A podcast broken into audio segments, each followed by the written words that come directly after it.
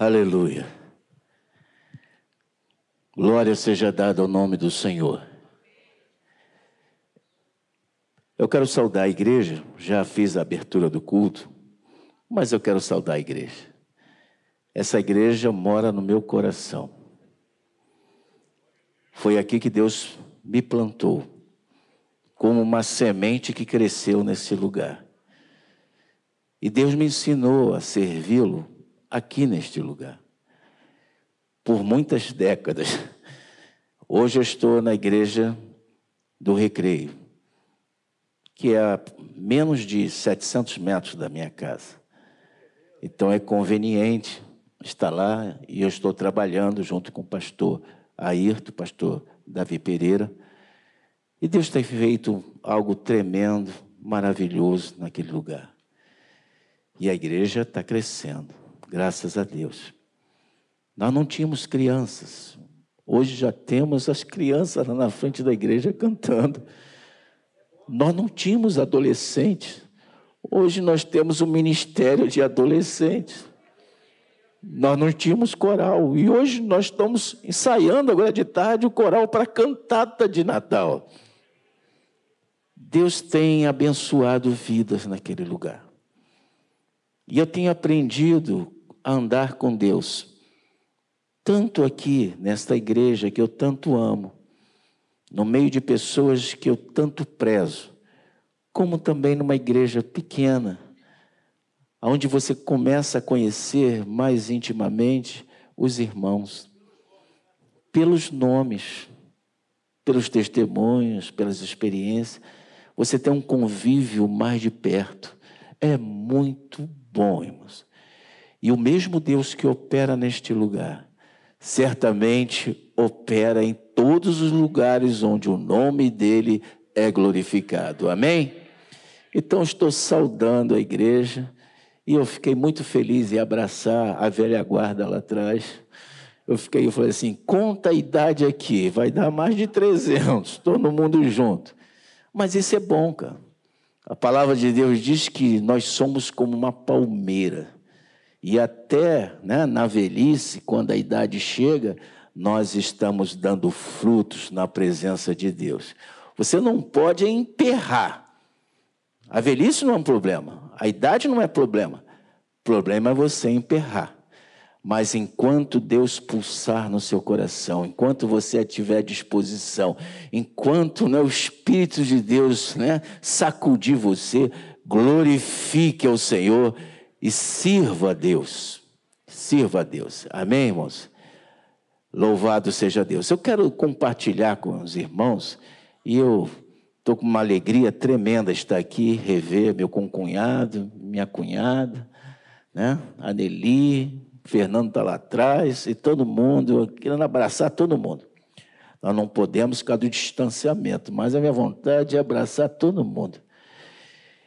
Mas eu quero compartilhar com vocês no Evangelho de Mateus, Vamos para o capítulo 7 do Evangelho de Mateus. E nós vamos ler dois versículos apenas de uma parábola que tem quatro versículos, mas eu quero ler dois, 24 e 25. Eu não vou pregar somente sobre essa palavra, mas eu vou usar aquilo que Jesus Cristo falou para trazer para nós uma reflexão muito própria do último mês do ano. Já foi falado aqui, né? Mês de dezembro é um mês atípico. É para mim, para você, para a igreja, para todos. E esse ano foi um ano difícil. Então ele merece de nós uma reflexão. Porque um novo ano vai começar e nós não sabemos o que nos espera, só Deus. Nós não sabemos. As coisas podem melhorar, como podem também estacionar, como podem piorar. Uma coisa nós sabemos: o Deus que nos prometeu é fiel para cumprir as suas promessas e estará conosco. É a única coisa que nós podemos garantir. Mas o que vem pela frente, por isso é momento de reflexão. Cada um de nós pensarmos o que aconteceu, o que fizemos, o que deixamos de fazer e aquilo que nós temos que fazer para melhorar. Esse é o ponto. Versículo 24, versículo 25, assim diz, são as palavras do Senhor Jesus Cristo. Todo aquele, pois, que ouve estas minhas palavras e as pratica, será comparado ao homem prudente que edificou a sua casa sobre a rocha. Cai a chuva, transbordaram os rios, sopraram os ventos, deram com ímpeto contra aquela casa, que não caiu, porque fora edificado pela rocha. Curve sua cabeça agora. Meu Deus amado, nós já te louvamos, Senhor. Cantamos louvores e adoração ao teu nome. Mas nesse momento nós queremos meditar na tua palavra. A tua palavra, Senhor Deus, por si só é poderosa para libertar, para mostrar caminhos no meio da escuridão, para mudar vidas, Senhor. Mas a palavra de Deus nos ensina que o Espírito Santo pega esta palavra e transforma em vida, Senhor. E o próprio Senhor nos garantiu que o seu propósito é nos dar vida e vida com abundância, Senhor. Vida com adjetivo de melhora, abundância, plenitude. Esta é a obra que tu queres fazer em nós e através de nós.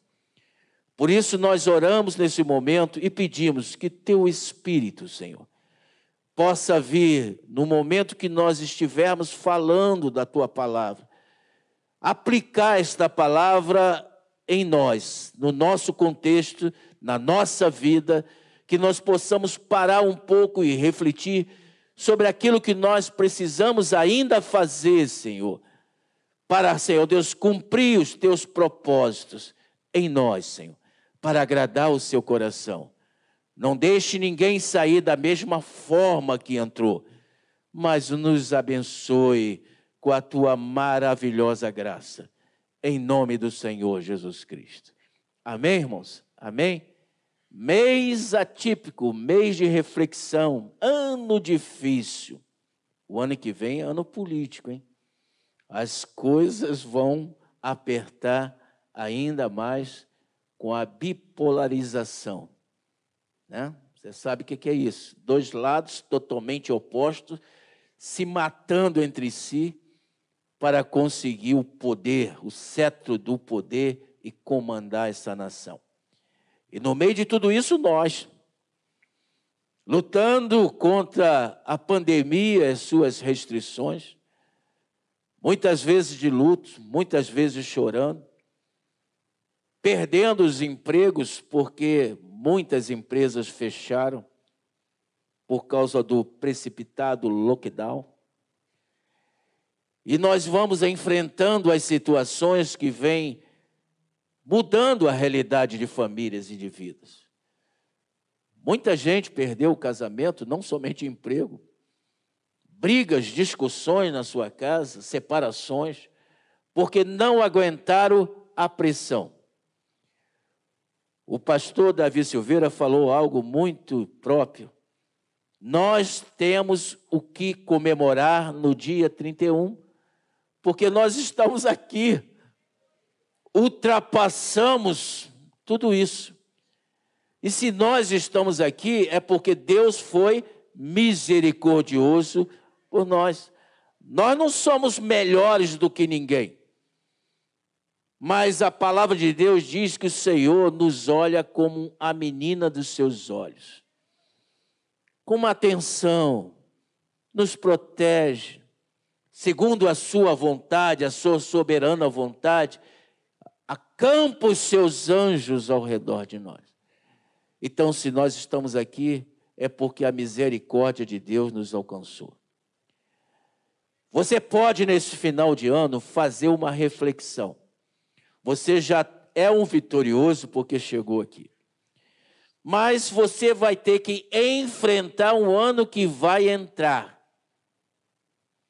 E como se enfrenta um ano que vai entrar que você não sabe o que vai acontecer, o que te espera? Eu sempre digo que a vida é como um pacote que vem embrulhado, fechado com laço. Você, à medida que os anos vão passando, os dias vão passando, você vai desembrulhando o laço e você vai abrindo o pacote, aí você descobre o que tem dentro dele para você. Você vai encontrar momentos memoráveis, alegres, bênçãos, como nós chamamos. E você vai se alegrar, e você vai bendizer o Senhor, vai glorificar o nome de Deus, mas nem sempre você vai encontrar isso dentro do pacote. Muitas vezes você vai abrir o pacote, você, servo de Deus, você que quer andar de, com Deus, vai abrir o pacote e você vai encontrar enfermidade. Outras vezes você vai abrir o pacote e vai encontrar decepção com alguém muito próximo de você. Por vezes você vai abrir o pacote e vai encontrar insegurança, desespero. Falta-lhe o quê? O suficiente para você trazer a provisão para a sua casa. E aquilo ali toma o teu coração, angustia a sua alma, você para de raciocinar diferente, até a sua fé para com Deus muda. Por isso nós temos que nos preparar, não somente examinando o que passou, mas nos preparando para aquilo que está adiante. Palavra de Deus diz que nós, olhando para trás, devemos agradecer a Deus, reconhecer Ele em todos os nossos caminhos, porque é Ele que prepara para nós os caminhos e Ele que nos dá força para caminhar nesse caminho. Então, hoje pela noite, você já pode começar, enquanto eu estiver falando, você já vai falando no seu coração: Senhor, eu te agradeço, eu te agradeço, tu me chamaste, eu sei de onde tu me tiraste. Eu sei, Senhor Deus, o que eu passei para chegar até a tua presença, mas eu estou aqui e Deus, tu, tu tens me mantido, por isso eu te agradeço. Vai agradecendo a Deus. Mas para enfrentar o que vem pela frente, e até o que vem pela frente em termos de igreja, o que vem pela frente em termos de igreja. Ela vai ser açoitada, isso aí está escrito como sinais dos últimos dias. Haverá, haverão heresias, e nós já temos muitas. Pessoas que saem de dentro da igreja e criam verdadeiras heresias. Haverá apostasia, diz a palavra de Deus, pessoas abandonando totalmente a sua fé e voltando para a escuridão. Isso são sinais. Haverão lobos no meio das ovelhas, é outro sinal dito pelo Senhor Jesus Cristo. Eles se infiltrarão dentro do rebanho do Senhor para arrebatar ovelhas e tragá-las e levá-las para a perdição. E muitos, infelizmente, estão trilhando esse caminho. Haverão vendilhões como aqueles que Jesus Cristo expulsou do templo. E nós temos visto isto, pessoas que o centro da, do seu ministério não é adoração a Deus, é o enriquecimento. Então, o Senhor, para nós enfrentarmos o que vem pela frente, inclusive aquilo que vai afrontar a própria igreja, vai provar os servos de Deus, homens e mulheres, e provar a fé de cada um, nós precisamos construir bem uma vida espiritual. E esses dois versículos que eu falei, Jesus aponta, ressalta a importância de construir bem uma vida espiritual com Deus. Porque é Deus que nos sustenta. É Deus que nos mantém de, fé, de pé. Ele mantém a chama da nossa fé acesa. Então nós precisamos e somos dependentes tremendamente de Deus. Não podemos fazer nada que Deus não nos permita. Jesus Cristo usa uma analogia de um construtor porque ele sabia o que era construir uma casa. E Jesus Cristo falou: olhem para uma casa, o construtor, ele começa por onde? Por um fundamento. Se constrói em cima de um fundamento. A primeira lição que nós aprendemos aqui que vida espiritual não acontece como mágica. Assim como a casa, ela tem que ser construída. E casa não se constrói em segundos ou em dias, ela é um processo que ela vai construindo, acrescendo até ser terminada. Assim também a nossa vida espiritual. Muitas vezes nós erramos por causa disso. Nós entramos no lugar, nos convertemos. Isso é condição para ter vida espiritual verdadeira. Jesus falou para Nicodemos: necessário vos é nascer de novo. Aquele que nasce da carne é carne, mas aquele que nasce do espírito é espírito. Para ter vida espiritual, tem que nascer do Espírito Santo, e é o Espírito Santo que te convence do pecado, da justiça e do juízo. É o Espírito Santo que te convence que Jesus Cristo é o Salvador. É o Espírito Santo que te convence que essa palavra é verdadeira e é poderosa para mudar a sua vida. Então você tem que construir a casa num processo com Deus. E Deus fala assim, ó: "O fundamento é a minha palavra". E o que é a palavra de Deus? É a revelação de Deus. E o que é a revelação de Deus? É Jesus Cristo. João escreve e diz isso. O Verbo estava com Deus e o Verbo se fez carne e habitou no meio de nós. O Verbo de Deus, a palavra de Deus, ele veio. E ele veio para nos salvar. Este é o fundamento de uma conversão e é o que te leva para o céu aonde quando você aceita Jesus Cristo como Senhor e Salvador, a ira de Deus sobre o pecado da sua vida é aplacada. O sangue de Jesus Cristo te purifica de todo o pecado. Você não pode ter vida espiritual se você não constrói sobre esse fundamento. Você pode ter vida religiosa, mas não vida espiritual. Tem muito religioso que está morto espiritualmente, porque construiu a sua casa sem o fundamento. Você vê que é interessante que Jesus Cristo só conta problemas, né? Ele diz assim: a casa foi construída, vem a chuva, vem o temporal, sopra os ventos. Ele não falou nada de bom. Tudo vem sobre a casa. Mas ele queria ressaltar que pode vir qualquer coisa sobre a sua vida, você permanecerá firme, porque o nosso Deus é poderoso, o fundamento é inabalável. E não admita que ninguém fale o contrário. A palavra de Deus é fiel, o Senhor é verdadeiro, a sua palavra é vida. E ela gera vida. A Bíblia diz que se o Filho do Homem vos libertar, verdadeiramente sereis livre. Ela é libertação para você. Então você constrói primeiro sobre o fundamento. Aí ele fala duas coisas interessantes. Preste atenção na sua reflexão de dezembro. Aquele que ouve e que pratica, não é isso que ele fala? Ele não falou somente ouvir, mas a palavra de Deus diz que a fé vem pelo ouvir e ouvir a palavra de Deus. Ouvir por si só já gera a fé, mas não basta. Porque a tua fé pode não ser suficiente, porque ela pode fraquejar. Para se construir uma vida espiritual, você tem que ter fé. E a fé vem pelo ouvir. Mas Jesus Cristo acrescentou: você tem que colocar essa fé em prática.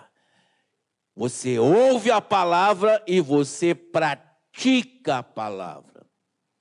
Isso faz toda a diferença, diz o Senhor Jesus Cristo. Aí sim, num fundamento sólido, inabalável, em cima da palavra do Senhor Jesus Cristo, você começa a levantar as colunas. Nosso engenheiro está aqui, ele sabe muito bem disso. Depois de colocar as sapatas, o radier, vem as colunas. E as colunas é que mantém as paredes de pé. A sua casa vai sendo construída. Eu quero falar com vocês, para que vocês meditem nesse final do ano, de quatro colunas muito importantes para que você tenha uma vida espiritual abençoada, maravilhosa com Deus. A primeira coluna que você tem que levantar, ela se chama comunhão. Comunhão é algo muito importante para Deus. Talvez você esteja pensando assim: comunhão? Comunhão está na igreja. Eu vou para a igreja, eu abraço meus irmãos, eu estou junto com meus irmãos, eu me alegro com ele, eu tenho comunhão com eles. Isso é comunhão congregacional. Mas existe uma outra comunhão que eu quero que você entenda, que é mais importante, que Deus deseja que você pratique, é a comunhão com Deus. Parece que eu estou chovendo no molhado, né? Pastor está falando comunhão com Deus, eu já sou convertido. Entendeu? Tem orado a Deus todos os dias, tem lido a palavra. Que negócio é esse de comunhão com Deus? Você sabe o significado da palavra comunhão? A palavra comunhão, ela significa atos para praticar algo em comum, unindo o que? Sentimentos, unindo o que? Raciocínio, e unindo o que? Ações. Isso é comunhão. O mais importante dessa definição é o começo dela: atos para praticar algo em comum. Quando nós pensamos comunhão com Deus, o que que nós pensamos na nossa limitação? Eu vou estar na presença de Deus, eu vou me ajoelhar, eu vou ter o meu momento devocional, eu vou buscar a Deus, até porque eu tenho algumas necessidades a colocar diante de Deus. Eu quero que ele abra as portas, eu quero que ele me abençoe, eu quero que ele cure a vizinha, eu quero.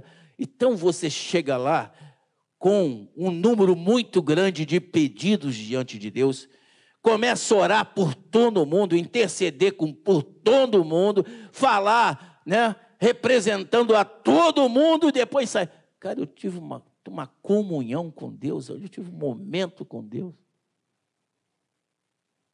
Isso não é comunhão, irmão repense. Nós temos que repensar o sentido das coisas. O que, que é comunhão? Ato de fazer algo em comum. Você já viu em filmes quando duas pessoas sentam num piano e elas começam a tocar uma música, as duas tocando, uns com um lado do piano, a outras com um lado do piano, e sai uma melodia muito bonita e nenhuma se atrapalha com a outra? É um ato de fazer algo em comum. Duas pessoas fazendo algo em comum. Pense nisso quando você pensar em comunhão. Pode ser que duas pessoas estejam fazendo algo em comum, mas não tenha comunhão. Por quê? Porque faltou o quê? Sentimentos iguais. Faltou, muitas vezes, o quê? Os raciocínios são diferentes, ou até as ações são diferentes. Mas se você unir sentimentos, os mesmos sentimentos, sentimentos na mesma direção, se você unir o que? O raciocínio, a tua mente está impregnada com os conceitos de Deus, os raciocínios, você começa a pensar semelhante à palavra de Deus, você, você começar a praticar a palavra de Deus, então você tem realmente comunhão com Deus. Mas diferentemente daquilo que você pensa, o objetivo da comunhão é fazer com que o propósito de Deus se torne real nesta vida. Quando nós falamos em comunhão, é essa, Senhor, o que, que tu queres fazer e aonde eu me encaixo nesse processo? É diferente de você pedir, Deus, eu estou precisando disso. Deus, eu estou precisando. Deus sabe. O Senhor Jesus Cristo falou: olhai para os lírios do campo. Eles não tecem, não fiam, mas nem Salomão, em toda a sua glória, se vestiu como um deles. Olhai para os pardais, eles não semeiam, eles não cegam, mas Deus os alimenta. Ele sabe exatamente o que você está passando, o que você está precisando. O que ele quer é que você saiba o que ele está precisando fazer, porque a ação é comum, parte dele para você, não parte de você para ele. Você está entendendo isso? É Deus dizendo: Olha só, eu te levantei e eu te chamei para esse reino e eu quero fazer uma grande obra na sua vida. E essa obra vai ser assim, assim, assim. Eu vou te usar desse jeito. Eu vou te levantar e você vai falar desse jeito. E aonde eu te mandar falar, você vai. E quando eu mandar você impor as mãos, você impõe. Porque eu vou operar na sua vida. E você diz assim: Eis-me aqui, Senhor. O ato é em comum. Eu quero participar disso. Isso é comunhão. Mas se você não deixar Deus falar com você, como é que você vai saber o que Deus quer fazer na sua vida? Então nós temos que mudar o conceito de que comunhão com Deus. Mês de dezembro é muito bom para fazer isso. Repense os momentos que você passou diante de Deus e como você se apresentou diante de Deus e diga: Senhor Deus, no ano de 2022 eu quero fazer diferente. Tu sabes que eu tenho necessidades, tu sabes, Senhor Deus, que eu tenho projetos, tu sabes que eu tenho sonhos, Senhor, que eu quero ver, mas antes disso tudo, prioritariamente, eu quero saber quais são os teus propósitos para a minha vida. Mais do que os meus, eu quero saber os seus, Senhor. Eu quero ter comunhão contigo. Fala com teu servo. Se revela ao teu servo, Senhor. E tu quiseres, Senhor, eu farei. Amém, irmãos? Vocês estão dispostos a fazer isso? Dura coisa pediste. Pede a Deus, que Deus começa a falar e depois diz: Não, Deus, isso eu não quero fazer, não. Mas vale a pena, irmãos. Primeira coluna que você ergueu para colocar os seus tijolos da sua casa espiritual. Então vamos levantar a segunda coluna. A segunda coluna que Deus quer que você levante, antes de botar os tijolos, se chama obediência. Se você vai ter comunhão com Deus, na comunhão no sentido da palavra de comunhão, fazer algo em comum com Deus nessa terra, Deus vai falar com você, amém? Deus vai começar a mostrar coisas para você antes que aconteça. Deus vai aproximar pessoas e vai te colocar em lugares para operar através de você. E vai dizer para você: vai e faz isso. E se você não fizer? O que, que vai adiantar? Vai toda a tua casa por água abaixo. Por isso é importante para o servo de Deus que quer ter vida espiritual saber obedecer. Saber obedecer é dizer: Senhor, tu és o Senhor, tu és o soberano, eu me inclino diante de ti, e ó Deus, eu obedeço, Senhor, não somente os princípios da tua palavra, porque é importante obedecer toda a palavra de Deus, mas também aquilo que Deus te falar no secreto aquilo que Deus te revelar e dizer para você, vai e faz, é importante que você obedeça. A Bíblia nos ensina que obedecer a Deus é melhor do que sacrificar. Deus não está muito interessado em ritos. Deus está interessado em coração quebrantado e alguém que resolve colocar sua vida em obediência à sua palavra. E quando um homem ou uma mulher se coloca diante de Deus para obedecer à palavra de Deus, milagres podem acontecer.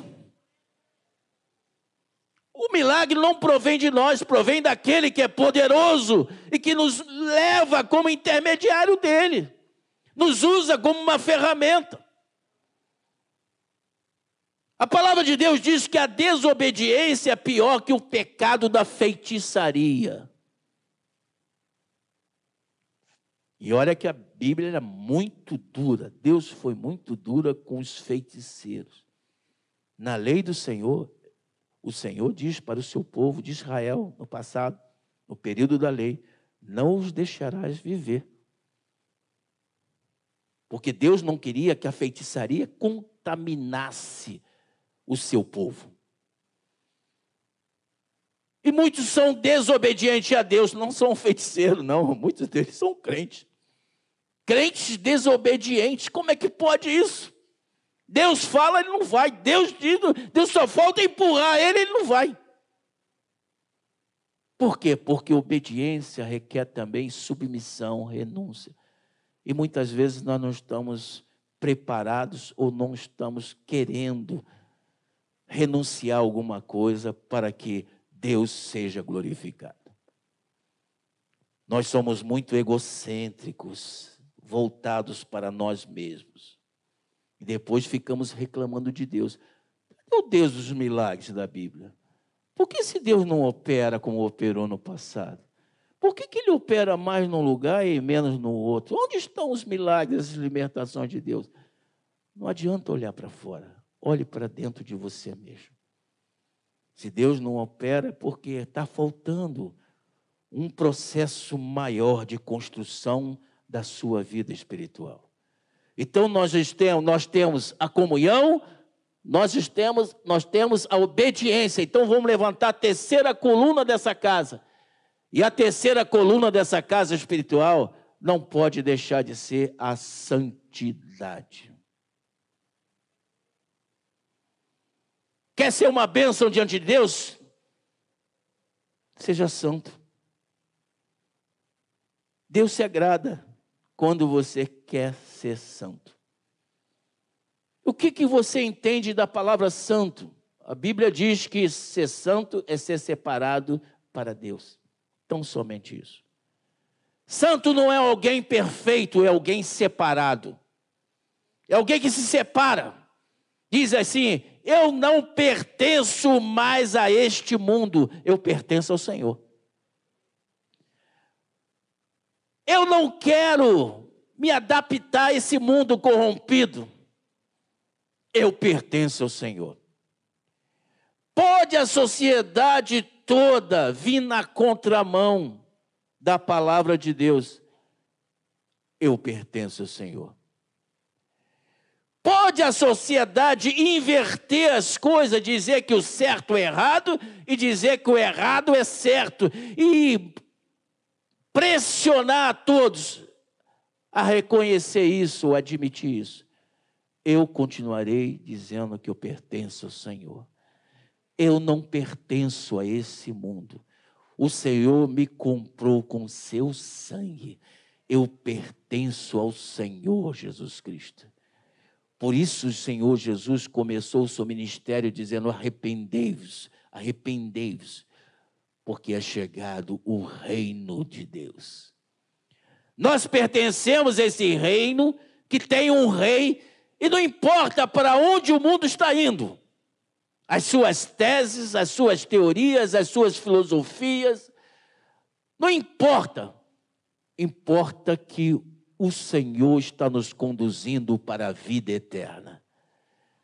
Por isso o Senhor diz, na sua, através da sua palavra, Ser fiel até a morte, dar-te-ei a coroa da vida.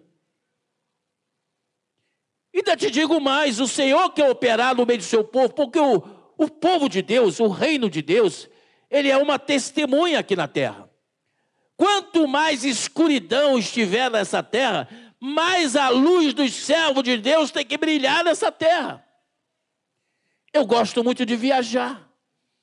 E eu viajo ó, de noite, de dia, de motocicleta, de carro, eu gosto de viajar. Muitas vezes nas, nas estradas, uma escuridão total e você vê de longe aquela luz em cima da montanha e você sabe, estou chegando perto de uma cidade. Porque a cidade é iluminada, ela dá para ver a quilômetros de distância. Jesus Cristo falou isso. Não se pode esconder uma cidade iluminada. Você não pode, não se coloca um candelabro debaixo do alqueire, mas no velador para iluminar a casa. A igreja do Senhor Jesus Cristo é a luz dessa terra. E Jesus falou isso. Nós seremos luz, mas a luz que está dentro de nós é aquela que Deus acendeu. E ela tem que ser mantida acesa. E é a santidade que mantém a nossa luz acesa para que as nossas vestes não sejam sujas, pano roto diante de Deus. Mas as nossas vestes espirituais, elas têm que ser, como diz a Bíblia, mais alvas do que a neve, mais branca do que a pura lã. O Senhor diz na sua palavra: sede santos como eu sou santo. Quer ter comunhão comigo? Sede santo. Não tem outro caminho. Então não vai ter nunca comunhão com Deus vivendo no pecado. Deus pode até ter misericórdia de você, mas comunhão ele não vai ter. Fazer algo em comum com você, ele não vai fazer. Porque a palavra de Deus diz que o nosso pecado faz separação entre nós e nosso Deus. Então a terceira coluna é a santidade. E o Senhor nos avisa: santificai-vos, porque amanhã eu farei maravilhas no meio de vós. Quer ver milagres no meio das igrejas? Então, cada um de nós somos responsáveis por isso.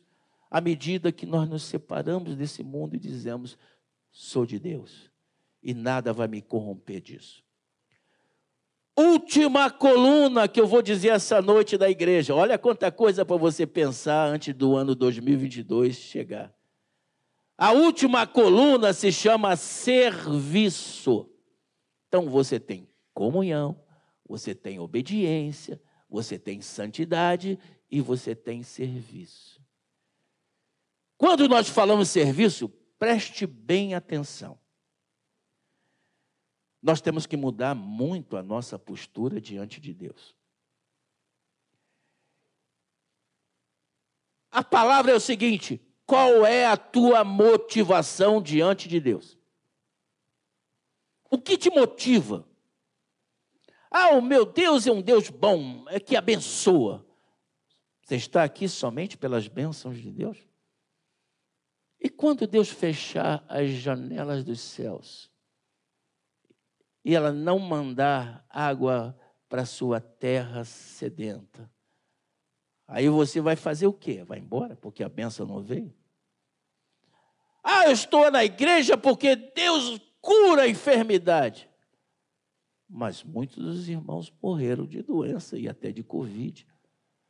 E quando Deus não cura, o que, que você vai fazer? O pensamento, o raciocínio é o que me motiva estar diante de Deus. Nós somos chamados de muitas coisas na palavra de Deus. A Bíblia diz que nós somos chamados de filhos, está lá no Evangelho de João. Não te chamo nem mais de servos, porque servos não sabem o que faz o seu Senhor, mas tem os chamados de filhos, de amigos. Amigos de Deus. Somos chamados de filhos. Mas nós somos chamados de discípulos. O que é um discípulo? É um aprendiz que tem um mestre. Jesus Cristo, nosso mestre, está nos ensinando a viver com Deus a comungar com Deus. porque nós viveremos eternamente. Alguns irão mais cedo, outros irão mais tarde, mas todos aqui irão. Então, o Espírito está nos ensinando a conviver com aquele que nós vamos estar na presença a eternidade. E nós somos seus discípulos. Mas a palavra de Deus tem um termo que eu gosto muito e sempre mexeu comigo. É quando a Bíblia nos chama de servos do Deus Altíssimo. Você já leu isso na Bíblia? Algumas pessoas que não eram nem crentes, que estavam ali, viravam muitas vezes até endemoniados. Vendo ali os apóstolos viravam, eis aqui os eles são servos do Deus Altíssimo. Essa palavra servo vem de serviço. Alguém que tem algo para fazer, que foi dado pelo seu Senhor para fazer. Quando você entende que Deus te salvou, você começa a raciocinar o que, que você fazia alguns anos atrás, antes da tua conversão. Longe de Deus, vivendo a sua vida, alguns na farra, alguns na bebedeira, alguns nas encruzilhadas da vida, alguns nas idolatrias da vida totalmente cegos, sem tateando, buscando algo, um vazio no coração, querendo Deus, não sabendo onde encontrar. Aí um dia o Senhor vem, se apresenta para você, o Espírito Santo de Deus faz as algemas cair, as correntes são quebradas, você é liberto, você vem para a casa de Deus, você conhece um povo diferente que canta, que vibra, que você está na alegria, que nem pito no lixo a sua alegria é tremenda diante de Deus. Aí você começa a pensar: mas é só isso? É só isso? Vida cristã é somente ter momentos de alegria louvando a Deus? Não existe algo maior e mais importante do que isso? Muitos de nós queremos relacionarmos com Deus, aí tem a fonte dos problemas da nossa vida, é focando em nós mesmos. Eu quero bênção, eu sou carente, eu quero socorro, eu quero uma palavra, eu quero me sentir bem. Então nós estamos focando em nós. Aquilo que eu falei da comunhão, a verdadeira vida cristã é quando nós entendemos que Ele é o autor e consumador da nossa fé. Ele é a fonte da água viva que jorra de dentro de nós. Jesus falou isso para a mulher samaritana. Se tu conheceres rios de água vivas fluirão do seu interior. Existe algo maior existe algo mais profundo, existe um sentido no chamado de Deus para você, não somente para você ser salvo, você ter a vida eterna, isso Ele te dá, pela graça sois salvos. Não provém de vós, mas é dom de Deus, Deus te deu essa dádiva, a salvação. Mas existe mais coisa do que isso. Servos do Deus Altíssimo. Imagine a palavra servo. Deus soberano sentado no trono. Isaías viu essa imagem. O trono de Deus, ele viu aquele trono gigantesco, um Senhor gigantesco diante deles, uma luz que quase lhe cegou os olhos, que ele resplandecia, e ele viu uma miríade de anjos voando de um lado ao outro. É um espetáculo maravilhoso. Mas só que ele foi caindo por terra, dizendo: Vou morrer porque eu sou pecador e viu Senhor. É esse Deus tremendo que te chamou para um propósito, servi-lo. E nós queremos que Deus nos sirva. Deus nos serve, sim. Ele é galardoador daqueles que o buscam. Buscar-me-eis e me encontrareis. Aquele que pede, recebe. Aquele que bate, lhe será aberto. Aquele que busca, encontrará. Isso tudo está na palavra de Deus. Mas o propósito maior que você pode entender nesse mês de dezembro é que Ele quer te usar. Serviço. Você foi chamado para o serviço, alistamento de Deus. Deus te alistou. Homens e mulheres foram alistados por Deus, porque Deus tem uma obra para fazer através de você. Não somente em você, mas principalmente através de você. Deus quer te usar. Levanta diante de Deus, para de choramingar, para de reclamar da vida, para de olhar a vida de forma diferente, somente para você, e diz: Senhor, eis-me aqui, Senhor, envia-me a mim. Eu reconheço que tem uma obra para ser feita, e eu quero fazer parte desta obra. Eu reconheço que tu és o Deus sublime e assentado no trono que tem poder até de levantar, dar filho de rocha e fazer um exército de ossos secos se transformar num exército vivo.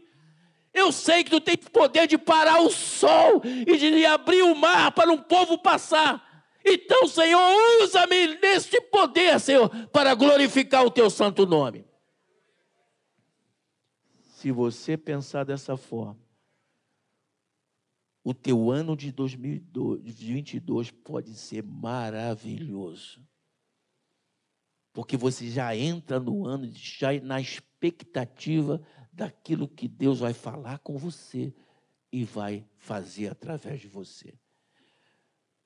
E aonde, quando Deus falar com você, vai, impõe as suas mãos, você impõe as mãos.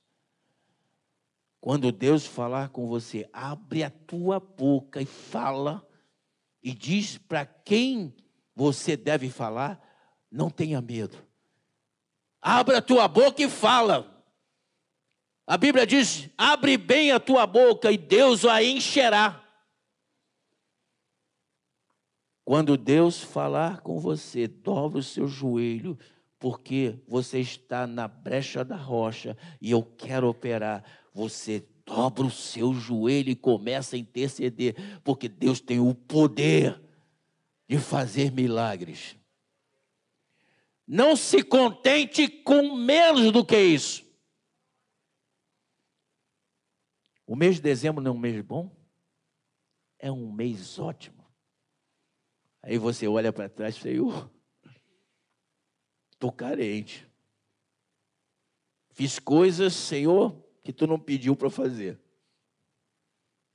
Muitas coisas que tu pediste eu não fiz. Me omiti. Obedeci algumas coisas, mas outras coisas, confesso, que eu desprezei, passei ao largo. Fingi que nem era comigo. Estava ouvindo o Espírito Santo falar comigo, mas eu fingi que não estava, não era comigo porque lá no fundo eu não queria fazer. É nesse mês de dezembro que nós refletimos sobre isso e dizemos para Deus: Senhor, Tu és Deus de uma nova oportunidade. Ai de nós, se Deus somente levasse em conta os nossos erros, os nossos defeitos. Mas a palavra de Deus diz que Ele renova as suas bênçãos todos os dias. Assim como ele faz nascer o sol para os justos e nos os injustos, ele todos os dias estará na porta do seu coração, batendo e dizendo: Meu querido, vem ter comunhão comigo. Você não vai se arrepender. Você vai ser cheio do meu espírito. E quando você já estiver bem velhinho, você olhará para trás e dizer: Senhor, muito obrigado, porque eu não era nada, mas tu fizeste alguma coisa na minha vida e através de mim. Tu salvaste vidas, Senhor. E muitas vezes eu não fiz nada, eu somente falei do teu amor.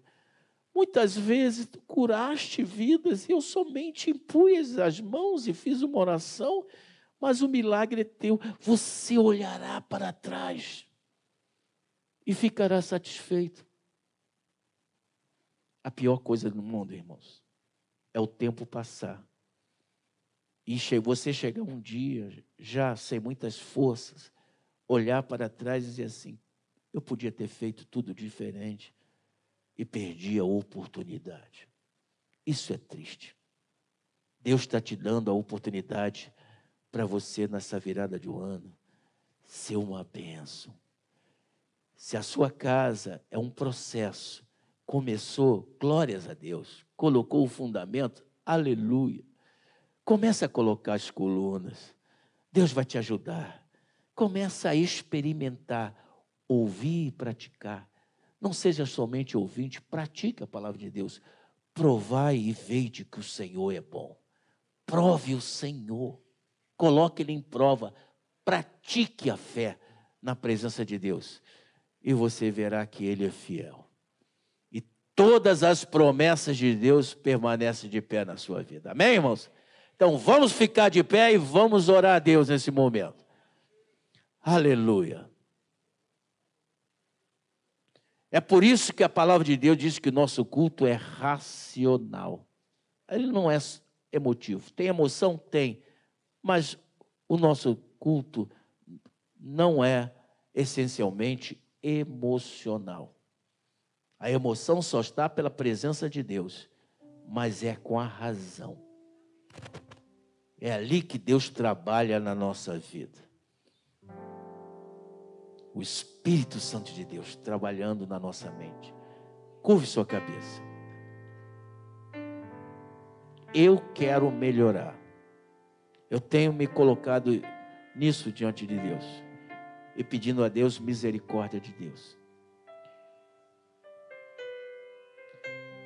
Então, sabendo do que eu preciso fazer, eu não posso assumir outra postura que não seja me colocar diante dele e fazer o que foi determinado. A Bíblia diz que enquanto nós não soubermos o que Deus quer de nós, nós não temos muita culpa por causa da ignorância. Ele não leva em conta o tempo da ignorância. Mas no momento que o Espírito se revela a nós. E Ele está falando a cada coração aqui esta noite o que tem que fazer. Você já não é mais inculpável. Você já pode ser cobrado de Deus. Mas não tema ser cobrado de Deus. O Senhor te guarda, te fortalece. Nesse momento, se você quiser terminar esse culto, eu não vou te chamar aqui porque não podemos. Mas você pode levantar sua mão para o céu e dizer: Senhor, eu estou aqui. O ano está acabando, foi difícil, Senhor. Vem um ano aí, eu não sei o que vai acontecer. Mas, Senhor, fica comigo, me ajuda. Eu quero ter vida e vida com abundância. Eu quero experimentar tudo isso que a tua palavra de Deus diz. Eu quero, Senhor Deus, que tu faça algo novo na minha vida. Renova a minha vida, Senhor. Ó oh Deus, tem misericórdia de mim, perdoa os meus pecados. Ajuda-me a ser separado deste mundo, a não pensar como esse mundo, não raciocinar com esse mundo. Ajuda-me a ser santo diante de ti, Senhor, a obedecer a tua palavra, Senhor Deus a trabalhar para ti, a ser usado por ti. Pastor Davi, pode fazer essa oração? Meu Deus, graça, bondade e misericórdia tem nos sustentado. Comunhão, santidade, serviço, ajuda-nos. Ajuda-nos nossas motivações, nossas prioridades sejam colocadas diante de Ti, meu Deus. Dá-nos graça para entendermos o que estamos ouvindo nesta noite. Comunhão, obediência, santidade e serviço. Que tu, que tu estejas amadurecendo, amadureça esses princípios em nossos corações. E teu nome continue sendo honrado e exaltado em nós e através de nós, como já foi dito aqui. Nós choramos em nome de Jesus Cristo. Amém.